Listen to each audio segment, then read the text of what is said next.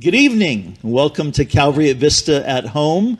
So glad that you have chosen to join us tonight, and we're so looking forward to this evening. We're beginning tonight a brand new series on what has been called the greatest commandment. Jesus summed it up this way, that we're to love God and we're to love people.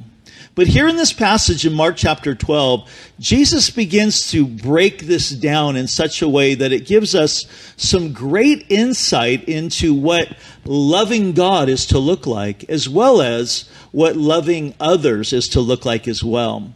Now, tonight I have with me some friends that are going to join me for this discussion. We're going to kind of do a little group discussion as we unpack Mark chapter twelve, if you want to turn there, uh, verses twenty-eight through thirty-one. And I'm going to go ahead and let them introduce themselves, starting with, to my left here. Hi, I'm Sierra Denham. I'm Pete Denham. I'm Denise Salvato, married to this handsome man next to me. Hello, I'm Jamie Urbina. And I'm Aaron Savio. Awesome. Thanks, guys, for being here and looking forward to our conversation together. And uh, let's go ahead and pray, and we'll just uh, give this evening to the Lord. Father, we thank you so much for just loving us, and we thank you, God, that we know that our love for you is merely a response to your love for us. And tonight, as we begin to begin to just consider this passage, we ask, Lord, that you would give insight, that you would just enlighten our hearts and our minds. And God, we pray that this discussion would be a blessing to you and to anybody else who is watching this uh, and has joined us tonight. And so we give you this time in Jesus' name. Amen. Well, I'm going to begin reading here in, in Mark chapter twelve, verse twenty-eight. Where it says, "Then one of the scribes came, and having heard them reasoning together, perceiving that he had answered them well, asked him, 'Which is the first commandment of all?'" Let's pause there for just a moment. I want to kind of set the scene here. We have this scribe that comes up. And a scribe today would sort of be like a seminary professor. The scribes were the, the ones who, who studied the law, and they, they broke it down. And, you know, in the Pentateuch, there were six hundred thirteen different laws and ten glorious commandments.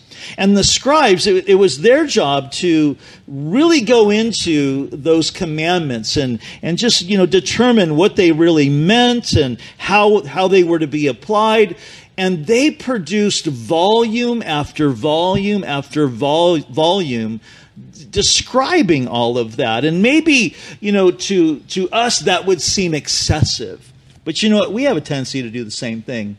In fact, I Googled today the difference between the speed limit and keeping up with the flow of traffic. How many results do you think came up, uh, Aaron?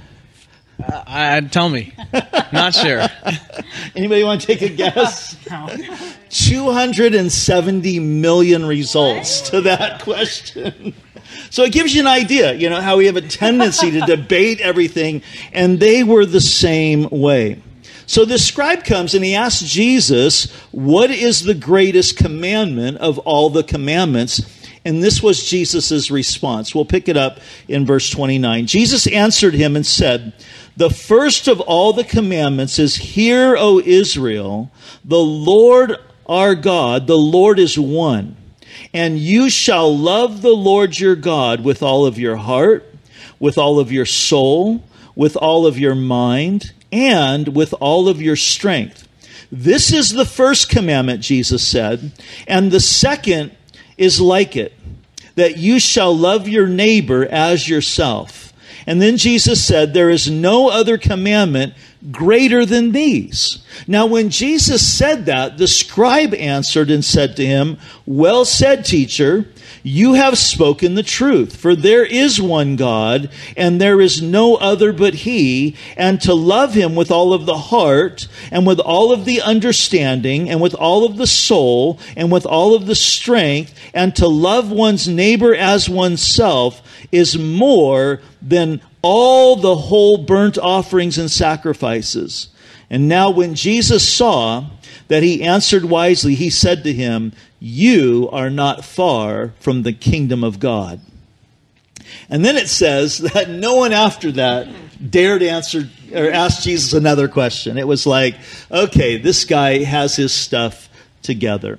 So this commandment that Jesus gives here has been called the, the first commandment. Matthew's gospel calls it the greatest of all the commandments. And, and the first and the greatest of all the commandments is to love God. That's what it's really all about. And then our love for others is really going to flow. That's why it's so important, our love for God, because our love for others is really going to flow out of our love for God. And so over the next five weeks, that's what we're going to be doing. We're going to be breaking this down and considering what it means for us to love God with all of our hearts, with all of our soul, with all of our mind, and with all of our strength. And then in that final week, we're going to look at what it means. And, and you're, this is going to be a really interesting week when we look at this one and, and the way that we're going to do it. Just a little teaser there. Tune in for that. But what it means to love our neighbor as ourselves. But tonight, we're going to start with the heart. And here's what we need to understand is that when Jesus uses the term heart, he's not talking about the muscle that's inside of our chest. You know, he's not talking about your ticker, as someone, you know, might say. But the, the word heart is, is the biblical idiom for the seat of the desires. The heart is the core to our whole decision-making process. The heart is the command center, it's been called, of our lives. You know, we could say that if your life was NASA, a NASA rocket, that the heart would be mission control. So I want to ask you guys this question, and, and we'll just, you know, kind of throw it out there. Describe something that you do with all of your heart. Aaron, why don't you give us a Yeah, uh, you know, I was thinking about this, and there's a couple different things. I wanted to sound cool, so I'll say the cool thing first. I love volleyball. Uh, you know, I played volleyball in high school, coached volleyball in high school, coached this season before covid nineteen. Uh, I love volleyball.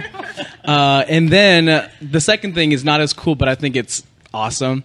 Uh, indoor plants. I, I love researching indoor plants. I have over sixty-four indoor plants in my little studio apartment. I just love it. Wow. Yeah. That's sixty-four? Impressive. Yeah. And it's propagating season right now, so there's there's a little bit more than sixty-four now, yeah. All right, somebody else. Pete, what do you do? Something with all your heart. Well, I uh, I'll start with a with a cool one too. Um, I love coffee with all of my heart, which kind of sounds wrong. Um, I have my handy dandy coffee right here to my right, but no, I love coffee. Passionate about it. Passionate about the taste. Passionate about different origins. Um, I love my wife with all my heart. That's the more holy answer. Um, You know, I think our, our relationship and, and going on dates and doing things together and cultivating cultivating our relationship. And um, and then I love wrestling my kids. I'll wrestle my kids with all of my heart. I love it. Liam and I, we, we get into some great wrestling matches. So, yeah. That's awesome. Awesome. Somebody else want to respond to that one? Yeah, I'll share. I, I was kind of thinking this in a way of contrast, like the things that maybe I don't do with heart compared to maybe some other things. And, you know, anytime I'm working with my hands, whether if it's like designing or building, I just turn into like a super focused, you know, Jamie. And, uh, you know, we just started painting uh, on the inside of our house. And as soon as we started, I mean, I almost had to like, you know, hold back the perfectionist Jamie from coming out. But I turn into a different person. I start doing all this research. I start calling all the painters I know to get advice. And I'm getting all the right tools because I'm so focused on this goal of doing well. And it's because I have a passionate, you know, or I have a passion for, for doing well, doing a good job, walking away, and being being pleased with what's left. Yeah, I'd say, you know, obviously loving Rob and, and my kids passionately, love with all my heart. Um, but the one that I couldn't get out of my mind um, is just when I get to lead worship for women's ministry, just sitting down, me, my guitar, and Jesus, and preparing, and the presence of God. I mean, I, it's with all my heart. Yeah. That's awesome. I love to cook for people and entertain, and like, to me, like, that's like little like tastes and bits of heaven. She's like really creating like a like a space for people to connect and like talk and like really deeply connect. I love that, like where they can like sit down and slow down and just enjoy like really good food. That's like my, I love it. That's awesome. Those are great answers. And I think from that we see we're not talking about things like filing or filling out an expense report or, you know, taking out the trash. I mean, if if if one of you takes out the trash with all of your heart, you're, you're kind of weird, all right, you know? Um, so I think we're talking about things. I think, Jamie, you mentioned this, the word passion, mm-hmm. you know? When it says to, the idea of loving something with all your heart is, you're passionate about it. You know, you're passionate about your kids and, and coffee and, and, you know, you're passionate about worship and, and Aaron's, and you, yeah, and, yeah. and Aaron's passionate about plants and, yeah. I love my plants. You know, it's, to me, it's like the picture of, you're watching a football team and your team's on the, you know, the goal line with ten seconds left. And what are you doing? I mean, you're cheering, right? With all of your heart. I've seen little petite little ladies like yelling at the T V screen, you know, because they're so passionate about that. And, you know, it, it's the idea when, when you fall in love, Aaron, you should pay attention to this one. You know, when, when you fall in love and you, you're getting to that point where you want to, you know, propose to somebody and, you know, that's something that, that you're, you're going to do with all your heart, you know, right? It's not going to be some casual type of thing. And I think that's what we're talking here. It's something that you're doing passionately versus just casually. You know, it's it's Rocky in Russia training to fight I- Ivan Drago. You know, I mean, that was like with all of his heart, right? Type of a thing. So, so to love God with all of my heart, it, it, it's to make him the direction, the center, the focus of my life. It's it's saying, I, I want to be a part of what God is doing, and I want, you know, God to be a part of, of my life and what I'm doing. In fact, Jesus said this. He said, seek first the kingdom of God, and all of these things will be added unto you. And, you know, the key word in that verse is the word first.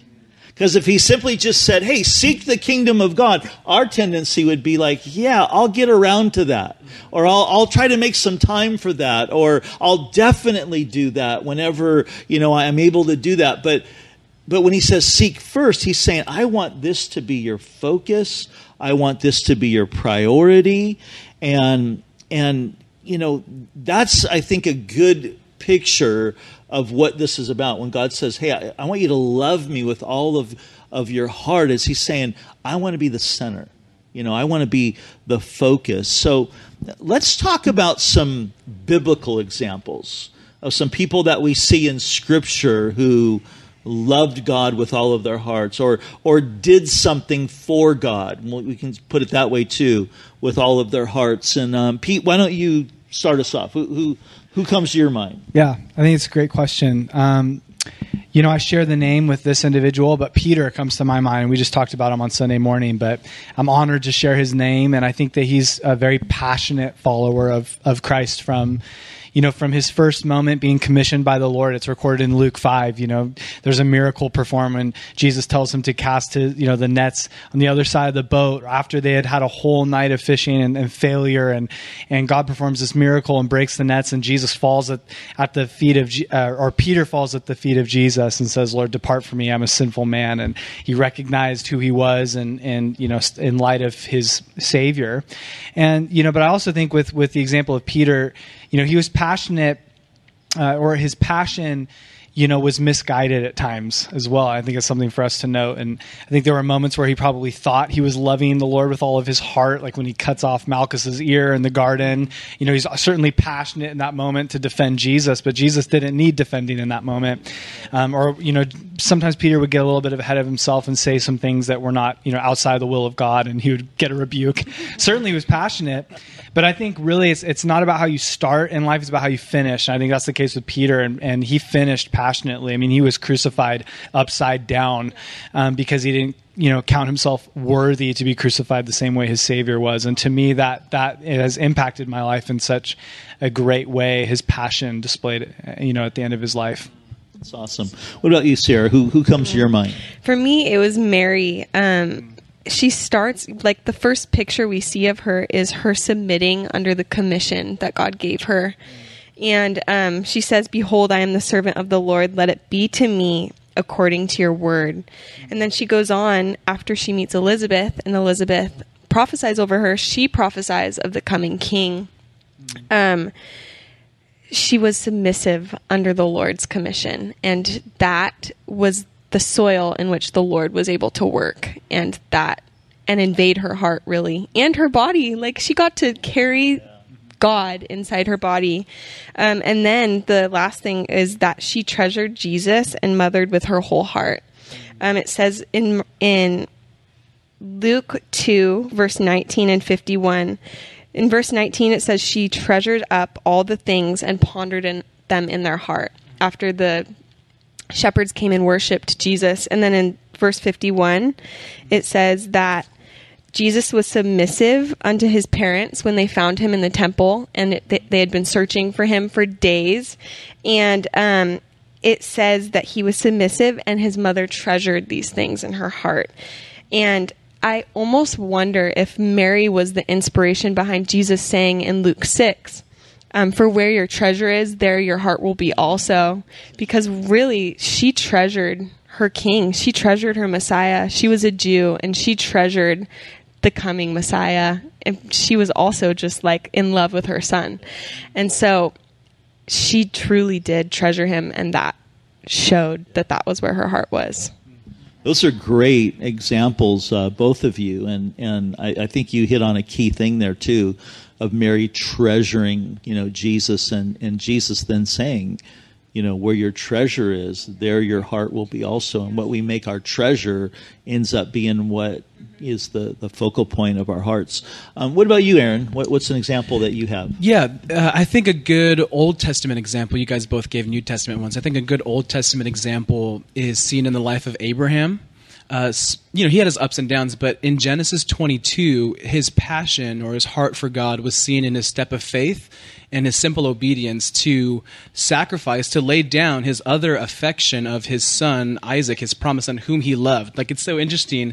In Genesis twenty-two, it says, God was calling Abraham, "Take now your son, Isaac, your only son, whom you love, and go to the mountain of, that I will show you." And it was to sacrifice him.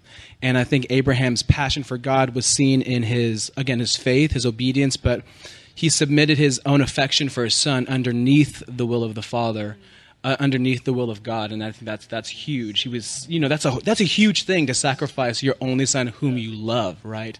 And so that's a passionate heart for God, Abraham. Yeah. That's good. That's good. That's good. Jamie, you want to jump in on that? Yeah, as we kind of stick to the the theme of passion, I, I couldn't help but uh, think of David. And, uh, you know, King David was obviously a, a passionate man. We see that in all of his writings and his expressive heart towards this God that he loved and, and worshipped. And I, I, I was thinking just along the lines of worship, that scene there in Second Samuel where he is kind of bringing the ark, the presence of God, back into Jerusalem. And he's found there dancing along with everybody, kind of leading that, that procession. And, uh, and it's kind of, to me, a picture of this emotional link, you know, of his love for the Lord. And I, I think a lot of times maybe that can be, you know, I don't want to single out the guys, but maybe with men, it's something that's kind of suppressed and they don't feel very comfortable doing that. But what an expression of love that is outwardly. You know, we are created in the image of God as emotional beings. And I think the Lord loves to see that outward expression of love. And, uh, you know, you were talking about at a ball game. I mean, you know, nobody hesitates, you know, I mean, at Petco Park when the Padres beat the Dodgers, you know, never happens. The crowd goes crazy. I mean, it's the only time I hug strangers. But of course, how much more should we passionately be responding and showing our, our love and gratitude to our Savior, Jesus Christ, that way? It's awesome. And, and uh, the Padres never beat the Dodgers, bro. uh, Denise, give us one more example. Yeah, I couldn't help but think of Mary Magdalene. And here's this woman who, before Christ, suffered severely and tormented by these demonic spirits. And Jesus comes and sets her free, and she puts her faith in Christ. And then we just see this pivot in her life where she's just completely passionate and a follower of Christ. And for me, that, that word that you mentioned earlier, it's part of that decision making. And if you look in Scripture, then you see her everywhere. And she's always usually with Mary, the mother of Jesus. She's in that inner circle, following him, serving him, using her resources for him. And then what blows me away is, I mean, she was there at the trial, at the crucifixion. She was one of the last to leave when his body was taken down, and she watched Joseph prepare his body. And then she was one of the first the morning, um, you know, of the resurrection. And then she got that intimate, amazing moment with Jesus. Um, and so to me, where she was once mastered by Satan, um, Jesus became her master and Lord. And so to me, she's a perfect picture of loving with all her heart. Wow. Those, those are all really great examples. And I think in them we see, you know, passion's involved, obedience is involved, submissiveness is involved, you know, that sense of just being all, you know, all in. Um, I love that term, you know, all in, like I'm jumping into the pool. And I think the greatest example of this, you know, the ultimate example of this is our Lord Jesus, in the way that, you know, he loved his Father with all of his heart. And, you know, it says that he did everything to please his heavenly Father. And so we read in the Gospels where it says that Jesus literally set his face like flint to go to Jerusalem, knowing full well that in Jerusalem he was going to go to the cross. You know, that's what was waiting for him, but that was the plan. And and to set, you know, his face like flint, it's like a rock. It's like in, immovable. And, and then we see him a little bit later in the Garden of Gethsemane, and he's praying. You know, and what is he praying? I mean, he's he, he's in anguish. He's wrestling with his humanity, um, or in his humanity, with what's coming. The fact that he knows that on the cross he's going to experience what it means to be separated from his Father as he absorbs the sin of all of us. And so in the garden he prays, you know, Father, let this cup, representing the cross, let this cup pass from me, but not my will, but your will be done. You know, and I think in that we see that a big part of of loving God with all of our heart is wanting God's will and God's way above our own. Yeah. You know, it's it's wanting God's will and God's way above our own comfort. And I think that's what Jesus is exemplifying um, for us there. And so we we see, you know, this, you know, great picture example of what it means to love God in all these different, you know, examples that we gave. Love God with all of our heart. You know, the passion that's involved, and the, the heart that's involved, the obedience that's involved. Um, let's kind of switch this now, and, and let's talk for a few minutes about what are some hindrances to that.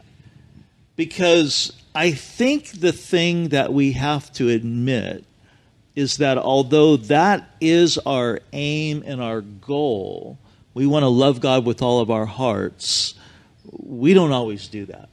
That it's a battle. It's a struggle. Um, so, Jamie, I'll, I'll start with you. What, what are some of the hindrances that come to your mind, and, and maybe in your life, that can, you know, make that a battle? Yeah, it's a great question. I, I, I think going back to the point I made of uh, the example we see in David, being a, a passionate and emotional man that he was, uh, emotions can definitely kind of get in the way and hinder um, our pursuit to love God with all of our hearts. And, you know, I, I wouldn't say, um, you know, that, that we should be detached from our emotions at all. And at the same time, they should never rule our our pursuit and our, our thoughts. And I think that's in part to what Paul would write in Second Corinthians when he talks about taking every thought captive. You know, these emotions and uh, um, feelings can be very strong sometimes in different situations we are we are in. I know um, even for myself, the, the feelings of anxiety and worry, sometimes fear. You know, and I think how how many times fear can totally derail our submission and really putting God in, uh, or keeping God, I should say, in focus. And uh, so sometimes that gets me kind of in a wayward, um, a wayward place, and I got to really find again that center, find Jesus back in His um, prominent place where He belongs. Yeah, I think there are so many things that we battle, and so many, you know, it can be things in life or experiences that can cause an emotion like fear that suddenly, like you said, I like the word you used, that get us derailed, you know, and we get our focus, you know, off. Um, Sierra, what, what's, what are some of the hindrances that come to your mind? Yeah, the thing that came to my mind was just the distractions of this life. The fact that we are like called to cultivate in this life. But that is really hard to do that in a way where we don't become just like so passionate about the here and now when we live for the the then and later. Like we live for heaven. We live for um, Jesus. And so it's just so easy. It's just like this tension. And I think that's part of living in a fallen and at like a sinful nature and world. And thank God we're redeemed and that we're covered by His blood. But that is such an easy temptation to just give in to just the distraction of life, because we could just be consumed with everything that there is here. Yeah, yeah, and I would I would totally agree. And I think the, a good scripture that kind of piggybacks off of that, really it's the love of the world. Yeah. And John talks about it, First John two, do not love the world or the things in the world. If anyone loves the world, yeah. the love of the Father is not in him. Yeah. For all that is in the world, the lust of the flesh, the lust of the eyes, the pride of life. Those are three things right there.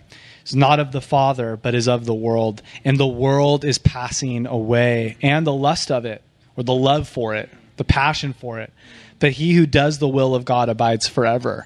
So I think we can become so focused on the on the temporal, the temporary, and the moment, like you're saying, love's beautifully put, um, that we we hinder the work of God in our own lives and loving Him and experience our whole heart devoted to Him passionately. Well, and let's talk about that for a minute, um, because, you know, there is that one aspect of loving, you know, getting caught up in the in the world. But then there's the other aspect that I think is very, very normal, because it has to do with all of our responsibilities. You know, it's just the day-to-day grind, and it's the day-to-day, you know, where you, you get caught up. I mean, I've, I've said it before. I can have a awesome time with God in the morning, you know, devotions, and and then by noon it's like He's the farthest thing from my mind, and I work at a church, yeah. you know. But but Uh-oh. it's be, but it's because everything, you know, just is it's consuming. You get caught up in something, and suddenly you're, and so I, I'm thinking that part of this maybe has to involve us coming to a place of learning how to include the Lord in those daily responsibilities. You know, it's like the woman who had the sign above her sink um, where she would wash dishes, and it said, "Divine service happens here three times a day." You know, and and, and that type of, of, of thing. Any anybody else have any thoughts about,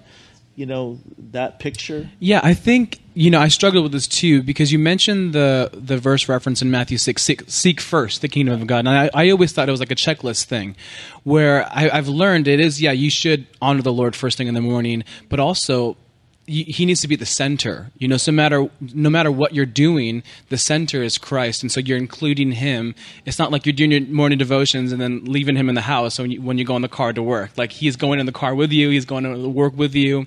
And I think that's what Solomon was saying, you know, in all your ways acknowledge Him and He shall direct your path. So it is, it's that mindset of, abiding, you know, and as we abide in him, he abides with us. And it's that just that spiritual awareness of his presence all around us. I think that's the seek first, kind of the let him be the center part that you're referring to. I, I like that. Yeah, and I think back to how you started this out with uh, loving God. It's like um, like the command center, the thing that, that navigates us. And I think that's the difference is what Pete's saying. And when we love the world, is is the love of the world the navigational pull in our lives? Or, yeah, we are in the world and life is fun and there's a lot to love in this world, yeah. But God should be always the navigational force and pull of, of our decision-making and how yeah. we live our life. Yeah, totally. And I and, and I bring up the passage in John. I mean, we need to be careful not to become legalistic. I mean, God has certainly given us blessings in this life, and he's given us things to delight in and to Sabbath and to experience the blessings of life, of course. And, and we need to engage in those things because that's a part of our loving him with all of our heart.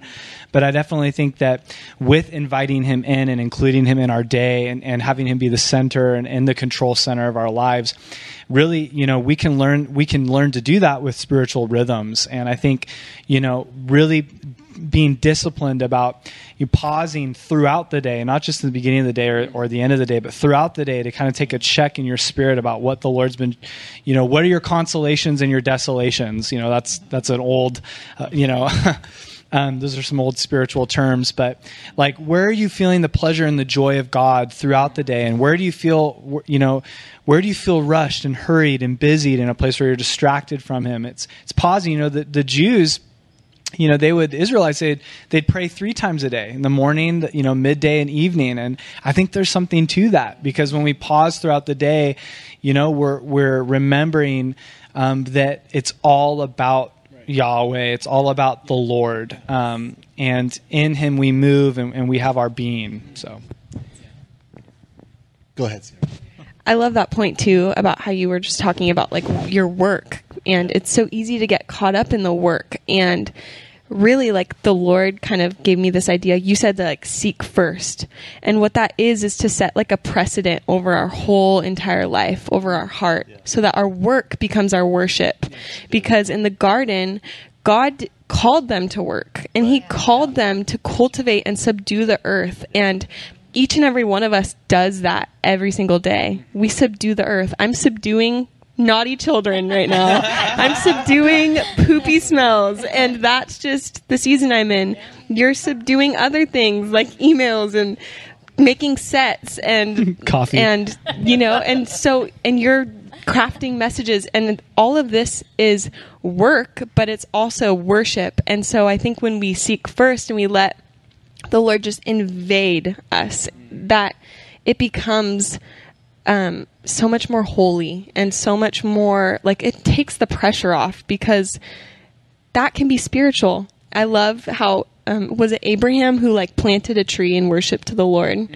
Like that was something so practical and like,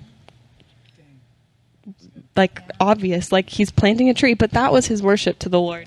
Yeah. And I think there, there's that, that balance too, because those work things, I know for me, can become an idol thing, right? Where I'm getting purpose and identity. And I think you referenced that reference the in First John, but he ends his letter, my little children, keep yourselves from idols, right? So even those things can become idols in our lives. And I like what you were saying about pausing each day. Um, and I think for me, what that looks like is, you know, praying, but also singing too, because in the songs, I get to redirect affection back to the Lord, because our, our hearts are all idol factories, right? And those things can be hindrances, right? From loving God passionately with all of our heart, but pausing in our day and making a plan to do that, we redirect affection where it needs to be. And that's kind of the mission control, you know, the first overall thing. And that's something that we have to be aware of, yeah. because we're naturally set apart, you know, uh, from the Lord in our carnal bodies, right? And it's something that we just need to check. So, yeah, that was kind of something that uh, really caused, as I was listening to everybody, hearing these pursuits that we uh, endeavor to have of, of the Lord, there's a whole other side of this, an even greater side, and that's his pursuit of us. Mm. And, you know, we talk about how much we really would desire to love God and do all these things. And I know, you know, for us up here and everybody out there watching and listening, we found ourselves not loving God, him not in the right place, and us completely that wayward sheep away from our shepherd. But the truth is that he comes after us. And throughout Scripture, he is always chasing after even these godly men that we see in Scripture and rescuing and redeeming them. And I just think, you know, for for me, being in that place, I've been reminded to just turn around and do the next thing. That rhythm will always be there. God will always be there to accept our praise and our worship and that intimacy. And so just an encouragement. I mean, I, I, I feel like if somebody's listening and going, man, I wish I could be like that, it's time to turn and do the next thing because it's right there. He's right there waiting. So good. And I and I love that I love that you just brought up that he's always pursuing us. And when we invite him in, we're opening we're we are turning around. We're turning around to his pursuit. And I think we need to be careful to to remember that, you know, n- you know, just because we passionately do things uh, does you know doesn't necessarily mean there's there's relationship there. Or that that God's in it. I mean, I think of that warning again in Matthew seven where Jesus says, "Not everyone who, who says to me, 'Lord, Lord,' shall enter the kingdom of heaven." You know, many will say to me, "Lord, have we not prophesied in your name?" That's passionate, right? Cast out demons in your name. That's a passionate thing. Done many wonders in your name. And then he says, I never knew you. Just depart from me. I never knew you. So when we turn to him um, and his pursuit of us, that's allowing him to know us and to and to search us. And and, and that's a, that's a key, I think, to uh, allowing him into those everyday moments and um, loving him and pursuing him passionately as he loves and, and pursues us passionately. That's great. So we, we hit on this idea of the of a hindrance in, in the sense of the battle that we have with the world, um, the pull of the world toward our flesh, the the world as it relates to just our responsibilities. Any other hindrances come to your mind that you maybe find yourself, you know, at, that can battle with, that you can battle with as far as, you know, that get in the way of you, you know, loving God with all of your heart? Um, I, I know one that came to my mind is sometimes there's the tendency to want to please people, you know, more than I want to please God. You know, I'm I'm I'm more concerned. Or I'm I'm I'm you know, what what are they going to think? You know, and and uh, you know, that can be something that totally derails, you know, my passion, because suddenly, you know, now I'm doing what I'm doing, and, and it could even be, you know, in a sense of a um, a good thing. You know, I'm trying to please Denise, um, and, and not saying that trying to please Denise would be, you know, deter me from pleasing God, but it, it could only if it, if I was suddenly not doing what God was wanting me to be doing in that moment, because I so much, you know, was wanting to make her happy, let's say, you know. And I think that, you know, that's something that um, we can, you know, uh, battle with. And I know for me in that, it's, I have to come back to that place of first and foremost, there's that word first again, that I, I serve, you know, I'm living for an audience of one, you know. Um, any other hindrances that come to your guys' mind? Yeah, I mean, we see it all over the Old Testament about idolatry and and all these false gods that they worshipped, and we tend to not bring that into our century and into our culture, but how that's such a big part is there's constant war, just battle for the love of um, wanting to worship other other gods, false gods. And, and I think it goes back to, like, before, in the very first commandment, before he says to love love me with all your heart, he says, "Hear, O Israel, the Lord God is one." And um, if you you just see the heart of grief in God the Father, and, and also God as um, the husband. You know, when Israel would not be faithful, the grief that that was, and I and so I think just that that battle with um, idolatry in our lives. And then keeping in mind, just like I wouldn't want to grieve you, I'd want you to know I'm faithful to you. Just having that be such a motivation in our, our own hearts that um, that the Lord knows that we're faithful to him. I want to be faithful to the Lord, that he's one. He's my one and only um, above all else. So Amen. Amen. That's great. I love that picture. Um, any other hindrances come to your guys' mind? I think of... Uh the greatest idol factory is as our own hearts, right? So it's really ourself, and it's our pride. And um, yeah, I think in our culture right now, it, it worships self and self-actualization and realization and do what you feel and do what, you know, is pleasurable to you. And we just worship ourselves. And, and um, uh, we need to be really careful of that, because that, that's the spirit of this age is, is to have a self-focus. And um, I think the root of it's demonic, because, you know, it's, it, it's one of the greatest hindrances I think um, in America right now we're facing is, you know, we have this American dream, and, and we have this I- ideal that we've been told our whole lives about what your life should look like. And, um, you know, you should be comfortable and, and, and, you know, uh, we, we need to remember that we're, we worship, we worship a crucified Jesus in the sense, you know, we, he was a suffering servant, and, um, you know, and there's not really room for self necessarily in, in following Christ. And we're to die to self, and we're to pick up our cross. Again, my answers sound so like uh, heavy, but I, I, I think, yeah, I think there's something in that.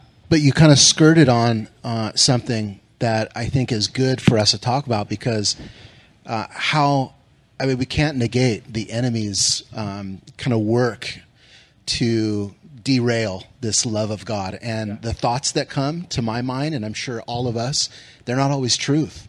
I mean, how much do we have to wrestle and fight with the lies of the enemy that it's trying to kind of get us to go in an opposite direction? I mean, that's that, that is a constant battle, isn't it?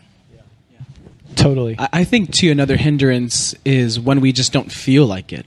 Right. And sometimes it's not convenient to follow the Lord. And most of the time it's not convenient to do anything with all of our passion. And that's part of the dying to self, that that act of faith, you know, that the Lord will give us the enablement to do that.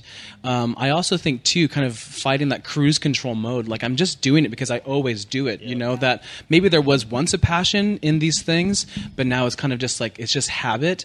And we have to kind of fight that cruise control thing, because David mentioned something in Psalm fifty-one. He says, you know, for you do not desire sacrifice, or else I would give it. You do not delight in burnt offering. The sacrifices of God are a broken spirit, a broken and a contrite heart. These, O God, you will not despise. And so there, maybe there was something in David where he was just doing sacrifice, yeah. just for the sake of sacrifice. But it wasn't worship to the Lord. It wasn't affection that the Lord was getting from it. It was just kind of like, that's just, that's nothing. You know, he wants that brokenness of heart and that, that reigniting of passion. You know? Right. And that was the whole deal with Israel so so much, is, you know, God talked about how they would bring their sacrifices and all that. But but the problem was is they didn't bring their hearts. Yeah. You know, and that was the issue with the church in of Ephesus in, in Revelation, you know, that they had left their first love.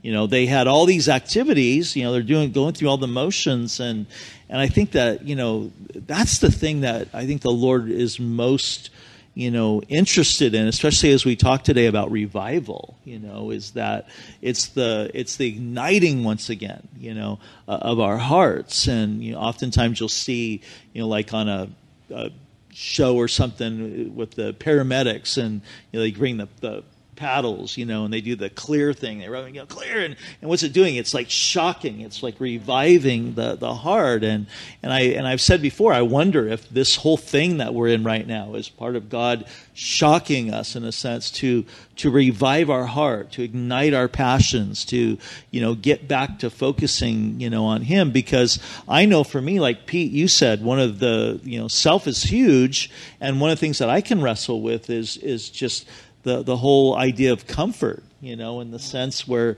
sometimes God is saying, you know, hey, I want you to do this. And I'm like going, I don't want to do that, because I know that's going to be uncomfortable. You know, that's not going to be fun, Lord. I know there's, I know, I, I, I know what's on the other side of that. You know, I can already see, you know, that picture. And, and yet, but if, if I'm, if I'm going to love Him with all of my heart, then I'm going to do what Jesus did. And I'm going to put His will and His way above my own comfort. But I can wrestle with that, you know, at times. And, and you know, coming to that place. And even just the simplest things where, you know, God says, hey, I want you to get up an extra hour early this week and pray and seek me, you know, a little bit more diligently than you have been. And I'm like, oh man, you know, it's still dark at that time, Lord, you know, and, and uh, but we wrestle with that. But there's always, there is the blessing in, in obedience. There's the blessing that, you know, uh, Jesus said that, that the Lord is the rewarder, or the writer of Hebrews said that, the, the Lord is the rewarder of those who diligently seek him. And that's the cool thing is, is like God saying, hey, I want you to love me with all of your heart, because this is going to be the byproduct of it. You know, it's going to so radically benefit you. Um, as we kind of wrap this up tonight, um, let's just give, you know, we've talked about a couple already, rhythms and, and, and that type of thing, um, of, of what can help us, that the love that we have for God in our hearts, what, what can help it grow? And I love this quote from Mark Batterson. He said this, great love is born of great knowledge. He says, in fact, your knowledge is your worship ceiling. Quality of worship is determined by quantity of knowledge. The more you know, the more you have to worship. And I think that that's, you know, really ought to be an igniter for all of us, because I think every one of us on this, you know, stage here tonight would definitely say that, you know, my passion for God has grown the more I've come to know him, you know, and getting to know him is an ex- inexhaustible, is that the right word? Yeah. You know, yeah. the inexhaustible experience, because there's just so much of him to know, you know. There's just so much of him to to delve into. And I love to, you know, just study on like the character of God. And um, there's a great book by Martin Lloyd-Jones on the cross. And, and it's just, you know, taking a deep dive into every aspect of what the cross means and, and, and how it relates to us. And I think reading things like that just, you know, caused my heart to ignite in a sense of, you know, who God is and my, my love for him. And so I love that quote, that great love is born out of great knowledge. And sometimes, you know, our love can be, you know, only this deep because our knowledge is only that deep, you know. Does that make sense? Yeah. Yeah. Absolutely. And the knowledge isn't something that's necessarily like book smarts, you know, about the Bible, but that intimate knowledge, yes. Like to know intimately. I, I think of how many times I started a job and I was working with somebody that I didn't care for initially, but through, you know, the days and the weeks and the months that we spent on the job site working together, you start to kind of get to know them more. And all of a sudden you become friends and this relationship is born. And, uh, and I just think that speaks to that quote, you know, that knowledge, intimate knowledge of God. And, uh, you know, I, I know for myself, that's been something that is a, a learned process, right? I mean, I don't think it's anything I'll stop learning. And so uh, just to continue to press in, to know that we do have that responsibility to pursue the Lord, but he is constantly there to pursue us. And the reward that you mentioned is, is I think what we kind of sometimes desire, but we're not willing to put in that work to do that. And so I, I just think just pursuing that and really experiencing the fruit. Yeah. I can't help but think of, we just started um, studying the book of Philippians in the women's ministry. And that's part of Paul's prayer in chapter one. I pray he's heard about all their love for God and their love for the one another, but he prays that their love would abound still more and more with knowledge and all discernment. So it's a growing in grace and knowledge is should be part of our our walk with the Lord. So, and I find encouragement in that because we, we never completely attain, but it's that constant desire to grow in it. Yeah. Yeah. I think when practice practically, like how does this, how do you, how would you implement something like this in, in your life? I think, you know, everyone tuning in, I want to encourage you to take a, a, a real hard look at your life and your daily rhythms and really take an evaluation of like, what are you spending the most time um, doing?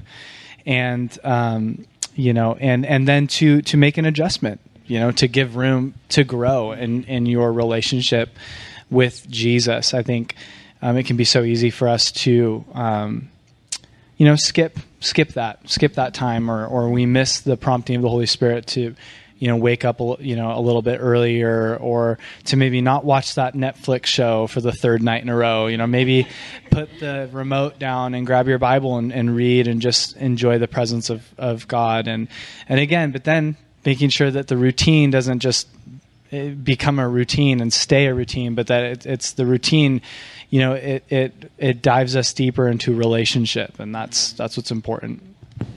I think too, being sensitive, like, it changes sometimes, especially when you have like young kids, it changes about every two months. And so you have to reevaluate like, okay, what does our schedule look like?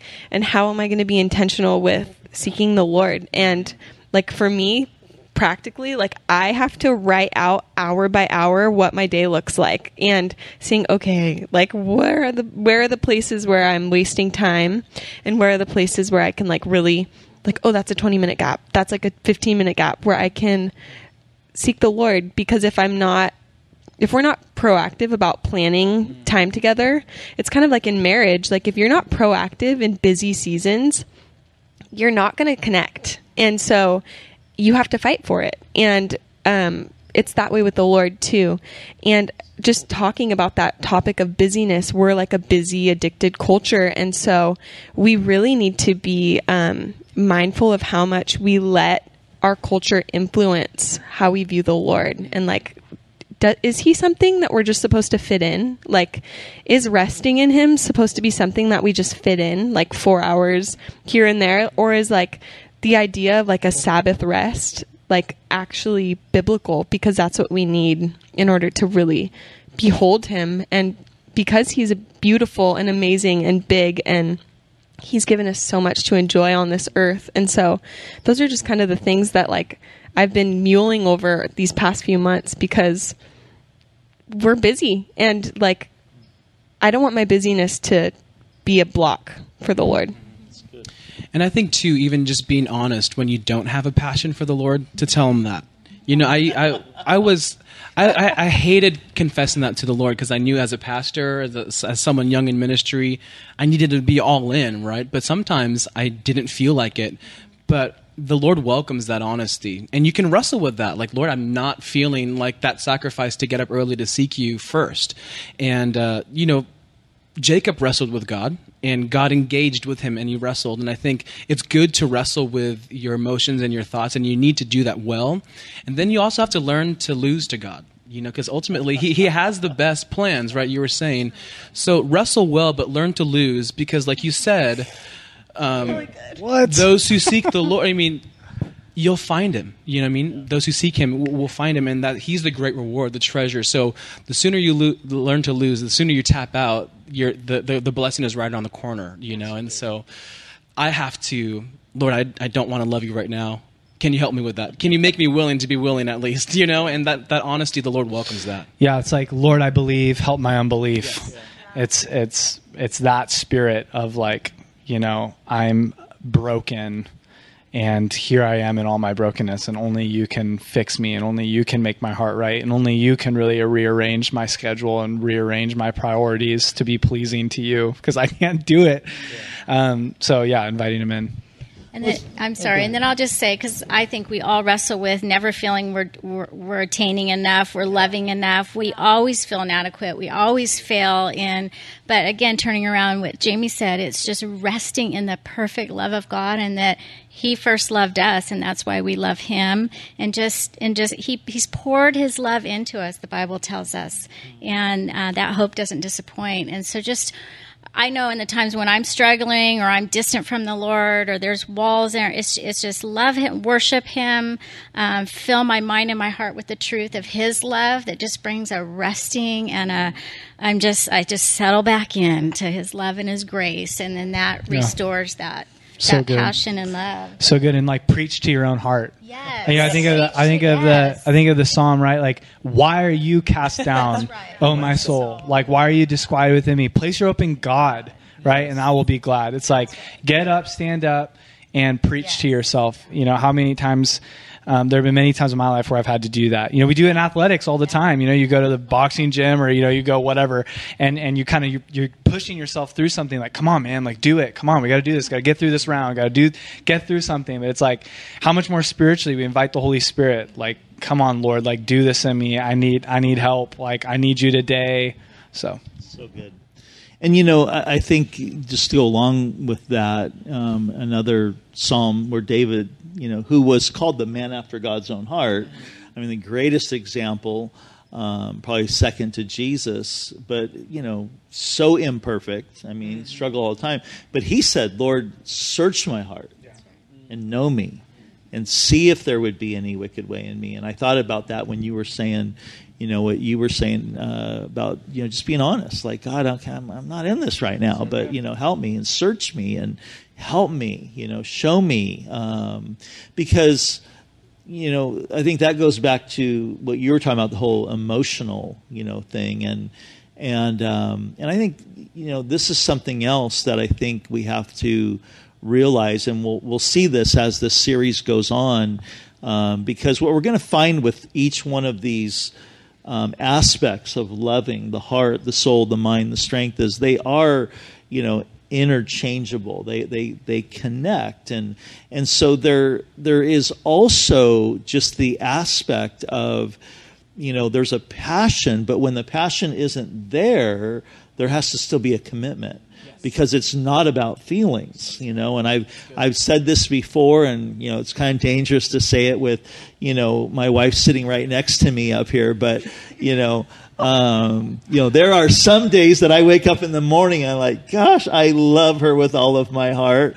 And there's other days I wake up and I'm just not feeling like that at that moment, you know. But there's the commitment. Denise like, mm. But there's the commitment, you know. There's the sense of like, I am committed to you, you know. And and where some people, you know, because they allow themselves to be so governed by their emotions and they go up and down, you know, in their relationship, that they can be in that place where, you know, their emotions dictate their passion for God, when in reality, going back to the example of Jesus, you know, he wasn't excited, you know, he wasn't like skipping into Jerusalem like, all right, you know, they're going to kill me at the end of the week. You know, he's weeping, right. You know, he's, he's weeping, not because of he's going to the cross, but just knowing in a sense what's going to happen, you know, how these people are going to reject him, and knowing that I'm going to experience what it means to be separated from my Father on this cross. And and that's why, you know, they say when, when the centurion pierced his side and it pierces his heart and out comes this mixture of blood and water, and med- medical doctors have said that, you know, that's not normally what happens, but that's a sign of somebody's heart that ruptured or exploded, you know, that for that mixture to come out. And so, you know, Jesus, he's he's like wrestling with, you know, the feelings, the emotions, the sense of, you know, John twelve, in the middle of that week, he's like, my heart is troubled with what's ahead of me. And and and that's our Lord, you know, who says that he's that high priest who can sympathize with us in all of our weaknesses, because he lived in a body just like ours. And it's cool because that was exposed. And and even for us, as we're sharing through the difficulties and challenges that we have and that we endure, there's a vulnerability. Yeah. You know, of course, we're vulnerable to the Lord because he knows all. He knows our heart. He knows our mind. But even to be vulnerable to each other is important as well. And and I think that's kind of what I was thinking as everybody's sharing, you know, where we struggle when it comes to our love uh, for the Lord. And I think that's really important. Mm-hmm. Amen. So as we wrap this up uh, tonight, we've learned what it means to love God with all of our heart. That it's to, you know, it's about having, you know, our hearts are passionate about him. It's It's about seeking him first. It's about being submitted to him, even when we don't feel like it, you know. But it's it's realizing that our whole lives are to intersect with our relationship with him, that, that that's what it means to seek him first, that I'm desiring his you know, will and his way above my own. I'm I'm praying, Lord, your kingdom come, your will be done on earth, you know, in Rob, um, in my house as it is in heaven. And and that that is, you know, what this picture of loving him with all of our heart is uh, really about. And I want to thank all of you for being here tonight and being a part of this. And uh, I hope for those of you who are watching that this was insightful and it was encouraging. And I'm really looking forward to the next five weeks just to see what God continues to just teach us, instruct us in, um, as it relates to loving him, that every single one of us might find ourselves just falling more in love with Jesus. And as we fall more in love with him, we're going to love others the way that he would have us to love others. So um, let's go ahead and pray as we close tonight.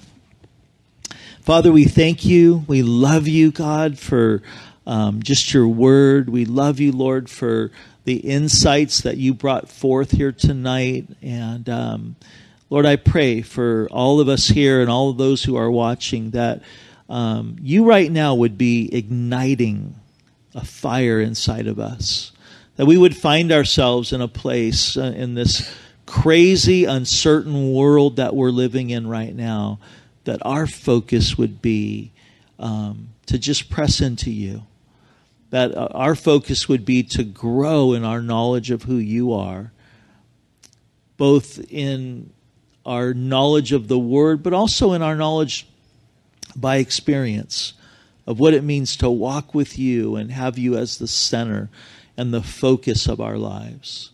And so, God, we pray that um, as your word went forth tonight, that it would, would just minister to our hearts, that it would find within our hearts soft soil where it can take root and grow and produce fruit that would be a hundredfold. Because, Lord, when we um, get through this trial that we're in right now with this pandemic, we, we don't want to just get through it, but we want to come through it having been and become people who are more in love with you, and more focused on you, and more yielded to you. And so, God, we ask these things tonight. In Jesus' name, amen. Amen.